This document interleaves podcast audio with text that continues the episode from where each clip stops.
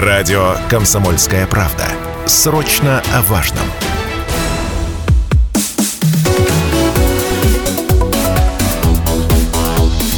Тема дня. Здравствуйте. В Челябинской студии радио «Комсомольская правда» Ольга Щапина. Сегодня говорим о том, как развивается наша медицина, какие новые возможности появляются, в том числе в наших селах. А в студии вместе со мной министр здравоохранения Челябинской области Агата Геннадьевна Ткачева. Здравствуйте, Агата Геннадьевна. Здравствуйте. Э, много говорим в последнее время о первичной медицинской помощи. Регулярно слышим новости об открытии новых ФАПов э, в Челябинской области. И, в частности, руководитель руководитель российского Минздрава Михаил Мурашко докладывал президенту именно на эту тему. Вот хочется узнать, э, как много работы еще по строительству и реконструкции ФАПов у нас в регионе, и сколько нам уже удалось сделать? Угу. Ну, на самом деле, э, вот модернизация первичного звена здравоохранения – это сегодня такой приоритетный проект из всех национальных проектов, которые реализуются на территории нашей страны и в нашей области в том числе. А, задача его состоит либо в строительстве новых зданий и структурных подразделений, а, больниц, которые оказывают именно первичную медико-санитарную помощь, то есть, попросту говоря, это поликлиники, либо фельдшерско-акушерские пункты, либо врачебные амбулатории, или в капитальном ремонте существующей базы. Конечно, э, всем понятно, что очень давно не было э, таких вот грандиозных ремонтов масштабных, я имею в виду, именно в первичном звене. В основном они касались все круглосуточного стационара, высоких технологий, там, где э, Знаковые объекты, да? Да, это знаковые объекты, это федеральные центры, онкоцентры и так далее. Ну и поэтому сейчас огромные средства, более чем там полутора-двух миллиардов в год выделяются именно на эти цели, а с более чем сотни объектов в год, вот, которые попадают под ремонты и строительство. На сегодняшний день у нас только в этом году, в 2023, будут сданы концу года новые построенные фельдшерско-акушерские пункты и врачебная амбулатория, и офис врачей общей практики, 58 отдельно стоящих зданий, ну, то есть вот структурных обособленных объектов. А что касается из капитальных ремонтов, Программа модернизации а, у нас э, стартовала в 2021 году как национальный проект с 2022 года. И э, по 2025 год э, количество объектов, которые должны будут быть построены, их 78, в том числе 64 фельдшерско-акушерских пункта, а количество капитально отремонтированных объектов 302. А, на сегодняшний день уже закончены ремонты на 168 объектах, а, из них 115 фельдшерско-акушерских пунктов и 20 объектов построено такие большие очень планы, они амбициозные. Кроме э, капитальных ремонтов и строительства новых объектов поликлиник и фельдшерско-акушерских пунктов, первичное звено оснащается оборудованием, на сегодня поставлено за там, три года реализации национального проекта а, более 4000 единиц медицинского оборудования. Я говорю как о крупном оборудовании. Это рентгеновские аппараты, это маммографы, это флюорографы. То есть то, что используется в частности и не только для лечебно-диагностической помощи, но и для профилактических медицинских осмотров, о которых, конечно, скажу обязательно чуть позже так и разнообразные, более мелкие, так сказать, э, инструменты и оборудование. Что касается э, еще оснащения автомобильным транспортом, который используется поликлиниками, для оказания неотложной медицинской помощи, для выезда врача или фельдшера на дом пациенту, для обслуживания маломобильных, то есть плохо передвигающихся пожилых пациентов, тяжелых пациентов на дому, в том числе врачами и узкими специалистами, не только участковыми терапевтами и фельдшерами, ну и для разнообразных иных нужд. Именно первичное звено комплектуется а, легковыми автомобилями, 177 легковых автомобилей было в 2022 году поставлено в медицинские организации, и уже тоже больше сотни в этом году, в 2023 году также уже поставлены в организации. Ну и скорая медицинская помощь – это отдельная совершенно тема. За три года, с конца 2019 года на сегодняшний день у нас более 80% парка автомобилей скорой медицинской помощи обновились. Ну вот в Челябинске, по крайней мере, уже не встретишь э, старых машин, а, э, как бы не ездят они просто, наверное, нет. Согласна с вами.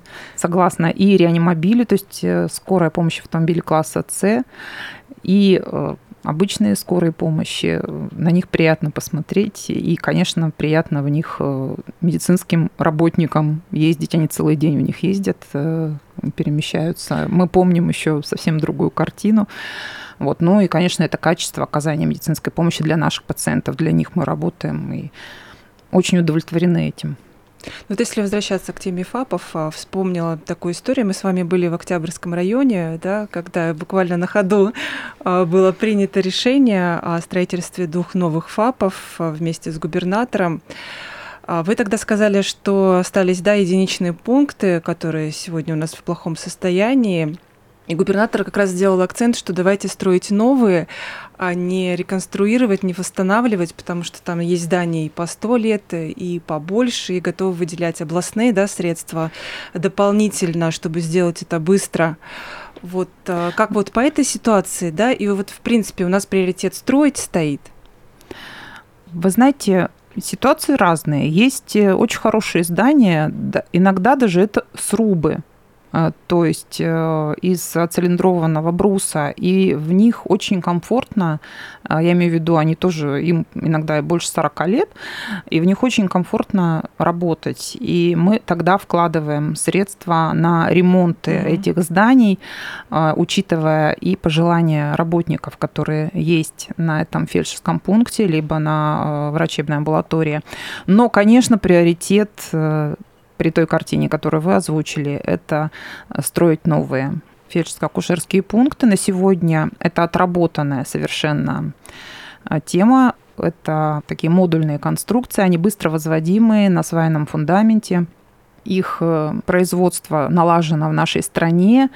Более того, у наших соседей, э, ну и эм, рассматривается сегодня возможность производства, в том числе и в нашей области таких модульных конструкций, потому что, ну, это вот такая стратегически, наверное, правильная, долгоиграющая тема, когда мы э, будем быстро возводить, в том числе медицинские такие здания. Ну, вы все видели больницу инфекционную Малой Сосновки. Она очень быстро была возведена с помощью таких модульных конструкций, которые качественные очень. И за счет вот этой скорости и соответствия всем санитарно-эпидемиологическим нормам и правилам а, позволяют делать это быстро. После визита в Октябрьский район губернатор дал поручение, и в 2024 году из областного бюджета там будут э, возведены два новых фельдшерско-акушерских пунктов вот вместо ремонта тех действительно очень старых э, зданий, которые еще с дранкой и так далее. Как и, собственно, при визитах в разные муниципальные районы губернатор э, дает поручение плюсом к программе модернизации первичного звена, когда объекты не охвачены, мы еще пока не все охватили, безусловно, построить э, новые фельдшерско-акушерские пункты из областного бюджета. Это делается ежегодно плюсом Давайте прервемся на небольшую рекламу. Продолжим говорить о здравоохранении в Челябинской области через пару минут.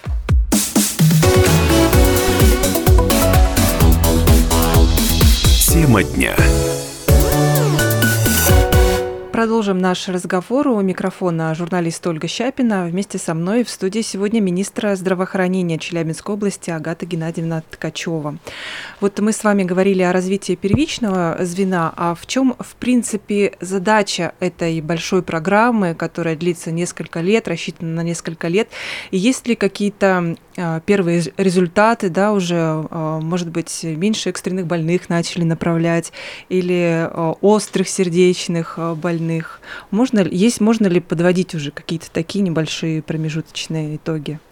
Задача развитие первичного звена, в том числе и вот его модернизация, конечно, удовлетворенность населения, наших жителей, граждан нашей э, страны медицинской помощью. То есть приблизить ее, сделать ее доступной. А, это первая линия взаимодействия пациента с медицинской организацией. Это врач первого контакта или фельдшер первого контакта.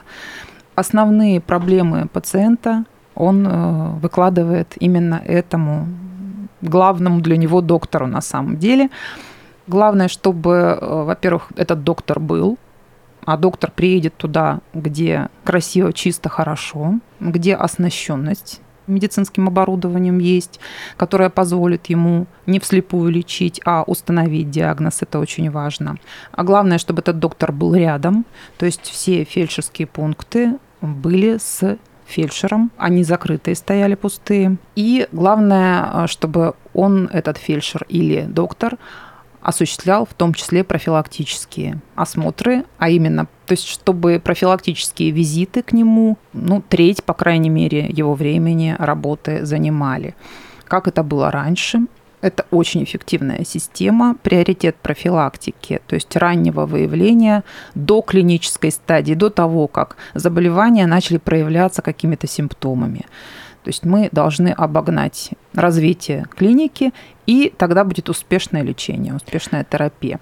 Поэтому то, о чем сегодня говорит наш президент, э, правительство и губернатор, и, э, конечно, Министерство здравоохранения, это диспансеризация населения как основной инструмент раннего выявления тяжелых хронических э, неинфекционных заболеваний, таких как сердечно-сосудистые заболевания и онкологические заболевания на доклинической стадии, когда они еще не осложнились и их можно радикально, то есть полностью вылечить сделать больного совершенно здоровым. Угу. Это очень важный момент. Сегодня мы видим, что из нашего поля зрения выпадают определенные категории населения, то есть самостоятельно они не обращаются к э, врачам, они приходят в поликлинику, это мужчины трудоспособного возраста, они не любители лечиться по разным причинам. Они боятся, что что-нибудь у них найдут, и они не смогут даже позволить себе тот образ жизни, который вели до сегодняшнего дня, определенный, да, более такой привольный, может быть. В том числе я имею в виду и там фактор питания – вот, они боятся, что это отвлечет у них достаточное количество времени, им совершенно неинтересно не то, что в очередях сидеть, там тратить свой рабочий день, предположим, на то, чтобы пройти медицинский осмотр, когда у них ничего не болит. Ну вот, кстати, сидеть в очередях. Я в этом году попала под диспансеризацию, честно вам скажу, и есть такой личный опыт небольшой. Вот э, мне, э, пока я не пришла, да, со своей проблемой э, конкретной в поликлинику, мне только тогда сказали, что вот вы попадаете, попадаете под диспансеризацию. И я позвонила там всем сверстникам, обязательно при разговоре, а вот ты знаешь, что диспансеризация, мы попадаем в этом году. И вот примерно 50 на 50. А, кто-то знал, да, или прошел, либо собирается, либо кто-то впервые от меня услышал. Вот э, как э, сегодня эта информационная работа проводится, не знаю, может быть, в госуслугах сообщают, или поликлиники должны обзванивать э, людей. И, может быть, назовем года, чтобы люди услышат и пойдут. Мы сейчас всех, Ольга, без независимо от года рождения, года да? рождению, абсолютно всех просим а, и приглашаем на профилактический медицинский осмотр и на диспансеризацию. Нам кажется, что мы звучим везде, из всех средств массовой информации. Нас очень много знают вообще это слово людей уже. Раньше, конечно, об этом мало кому было известно, но уже много лет, несколько лет подряд мы об этом говорим громко. Два года пандемии нас немножечко отбросили назад. А вот если бы за 19 годом сразу бы шел 23-й, угу. то наверное, каждый бы уже пациент, э, не пациент, каждый бы человек здоровый в том числе, знал о том, что необходимо пройти медицинский осмотр, что его ждут э, по зеленому коридору. Мы работаем над тем, чтобы это был действительно зеленый коридор. Мы контролируем ситуацию в каждой медицинской организации. Кто-то делает это лучше, научился делать это лучше. Я имею в виду моментальный э, такой охват пациента, чтобы он не сидел по 40 минут перед флюорографом, дальше там перед сдачей крови из вены. Чтобы эта проходимость была очень высокой. Ну, это вот меня, очень кстати, важно. получилось без очереди Это очень важно. Ну, большая Быстро часть довольно. уже Мгм. поликлиник перестроились на такой режим работы. Они понимают, что без этого пациента не завлечь. Простите, что называю пациента, это привычка здорового человека в том числе. Есть такая система, институт страховых представителей.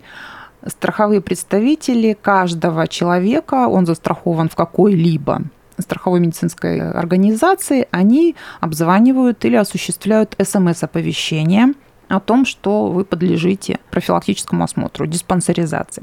Но мы и из средств массовой информации регулярно делаем э, рекламные вот эти акции, социальную рекламу. А Уточню я насчет госуслуг. Э, Приходит ли там оповещение о том, что необходимо вам пройти диспансеризацию? Ну, конечно, наверное, есть еще над чем работать, и резерв в данном случае для оповещения э, граждан есть. Ну, вы молодая женщина, и понятно, что меньше знаете, наверное, э, потому что при любом визите в больницу вас обязательно должны маршрутизировать или предложить вам, по крайней мере, настойчиво убедить вас в том, что нужно пройти профилактический осмотр. Это просто э, малоинвазивно, не требует э, каких-то очень тяжелых подготовок специальных, но очень э, высоко чувствительно и эффективно для определения там каких-то поломок. В частности, это онкоскрининг для нас это важно. Это э, мазок, отпечаток с шейки матки, это очень важно. Это кал на скрытую кровь, то есть э, скрининг на рак э, толстой кишки. Высокочувствительный, высокоспецифичный метод на самом деле и очень простой. Это маммография для женщин с определенного возраста. Ну и кровь мужчин на простат-специфический антиген. Ну вот, по крайней мере, эти методы для нас это очень такие ценные диагностические методики, которые основные максимально часто встречающиеся формы злокачественных новообразований выявляют быстро. Ну, в принципе, при прохождении первого этапа, если возникает необходимость до обследования, пациент сразу же направляется на более уже углубленное обследование, ультразвуковое исследование и так далее, там, и вплоть до эндоскопии, и компьютерной томографии обязательно. По поручению губернатора Челябинская область помогала населению новых регионов России. Вот как прошла диспансеризация там? Потому что там-то люди много лет, да, наверное, не ходили к врачу и не обследовались. И вот еще была новость, что детские врачи, да, вернулись в наши, наши челябинские из Донбасса и тоже проводили где профилактические осмотры.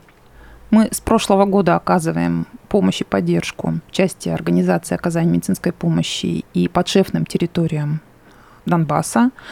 Это Волноваха и Синоватая. В прошлом году у нас больше пяти месяцев там было несколько бригад взрослых врачей, лечебников. Они оказывали и лечебную, и профилактическую помощь. В конце того и в начале этого года у нас в подшефные территории выезжало пять медицинских бригад педиатров. Они были многопрофильные, серьезные, с определенным оборудованием. Практически все специальности детских врачей выезжали. Они осуществляли именно профилактические медицинские осмотры деток, и более 10 тысяч детей осмотрено. И готовится сейчас у нас к выезду. Губернатор выделил также средства на оказание медицинской помощи уже взрослыми бригадами для тоже диспансеризации профосмотров, соответственно, с расходкой, с определенными медицинскими, медицинским оборудованием они выйдут. Вот они будут выезжать у нас в конце июля. Это добровольцы, да? Да, То да. есть много желающих у нас врачей едут? Да, да, едут, едут спокойно, с удовольствием. У них очень хорошие отзывы о работе там. Вот э, сейчас время поступления в вузы, в том числе медицинские, у нас идет э, приемная кампания. Какая ситуация сегодня у нас с медицинскими кадрами в регионе, вот особенно в сельских да, территориях? Мы немножко затронули с вами тему угу. фельдшеров. У нас, как и по всей стране нашей, наблюдается дефицит медицинских кадров. Мы не лучше, не хуже, там, чем другие субъекты. Может быть, э, преимуществом нашим, конечно же, является наличие собственного медицинского университета. Поэтому, ну, я думаю, 80% наших студентов э, при окончании университета остаются в нашем регионе. Это наше счастье на самом на старте, так сказать. Понятно, что самая хорошая система была при Советском Союзе, когда было государственное распределение хорошая для пациентов, э, потому что врачи и фельдшеры были в самых отдаленных уголках каждого субъекта. Причем распределение было централизованное, и студент, который закончил молодой врач, который закончил, скажем, медицинский Челябинский институт, мог и на Сахалин уехать. Ну уж по Челябинской области тоже до самых крайних точек. Э, все были готовы к этому, не было никаких проблем. На территориях формировались в связи с молодым возрастом новые семьи, и врачи оседали на этих территориях. Ну, вы знаете, что же там несколько десятков лет ситуация изменилась, Поэтому для этого есть, конечно, там мотивирующие инструменты. В частности, это программа вот «Земский доктор» и «Земский фельдшер», которая компенсирует релокацию, скажем так, то есть перемещение на совсем другое место жительства. Есть э, города, в которых эта программа отсутствует, поскольку это город, а не сельская местность, скажем, Златоуст. Но при этом руководство, администрация этого города э, сделали собственную выплату, причем стоимостью в полтора миллиона, еще и выше, чем у земского доктора, а, для того, чтобы э, привлекать врачей вот в свой город. Это очень ценно. Есть ряд муниципальных образований, которые дополнительные меры соцподдержки предоставляют и компенсируют э, наем жилья, либо предоставляют служебное жилье, компенсируют э, там еще некие расходы и дают подъемные средства разовые. Некоторые э, муниципальные образования э, ежемесячные выплаты производят, ну уж больницы. Поэтому мы делаем все, что можно, и, конечно, лед тронулся. Агата Геннадьевна, спасибо за участие в нашей программе. Слушателям хочу пожелать, будьте здоровы, не забывайте про регулярные обследования. Напомню, гостем нашей студии была министра здравоохранения Челябинской области Агата Геннадьевна Ткачева. Всего доброго.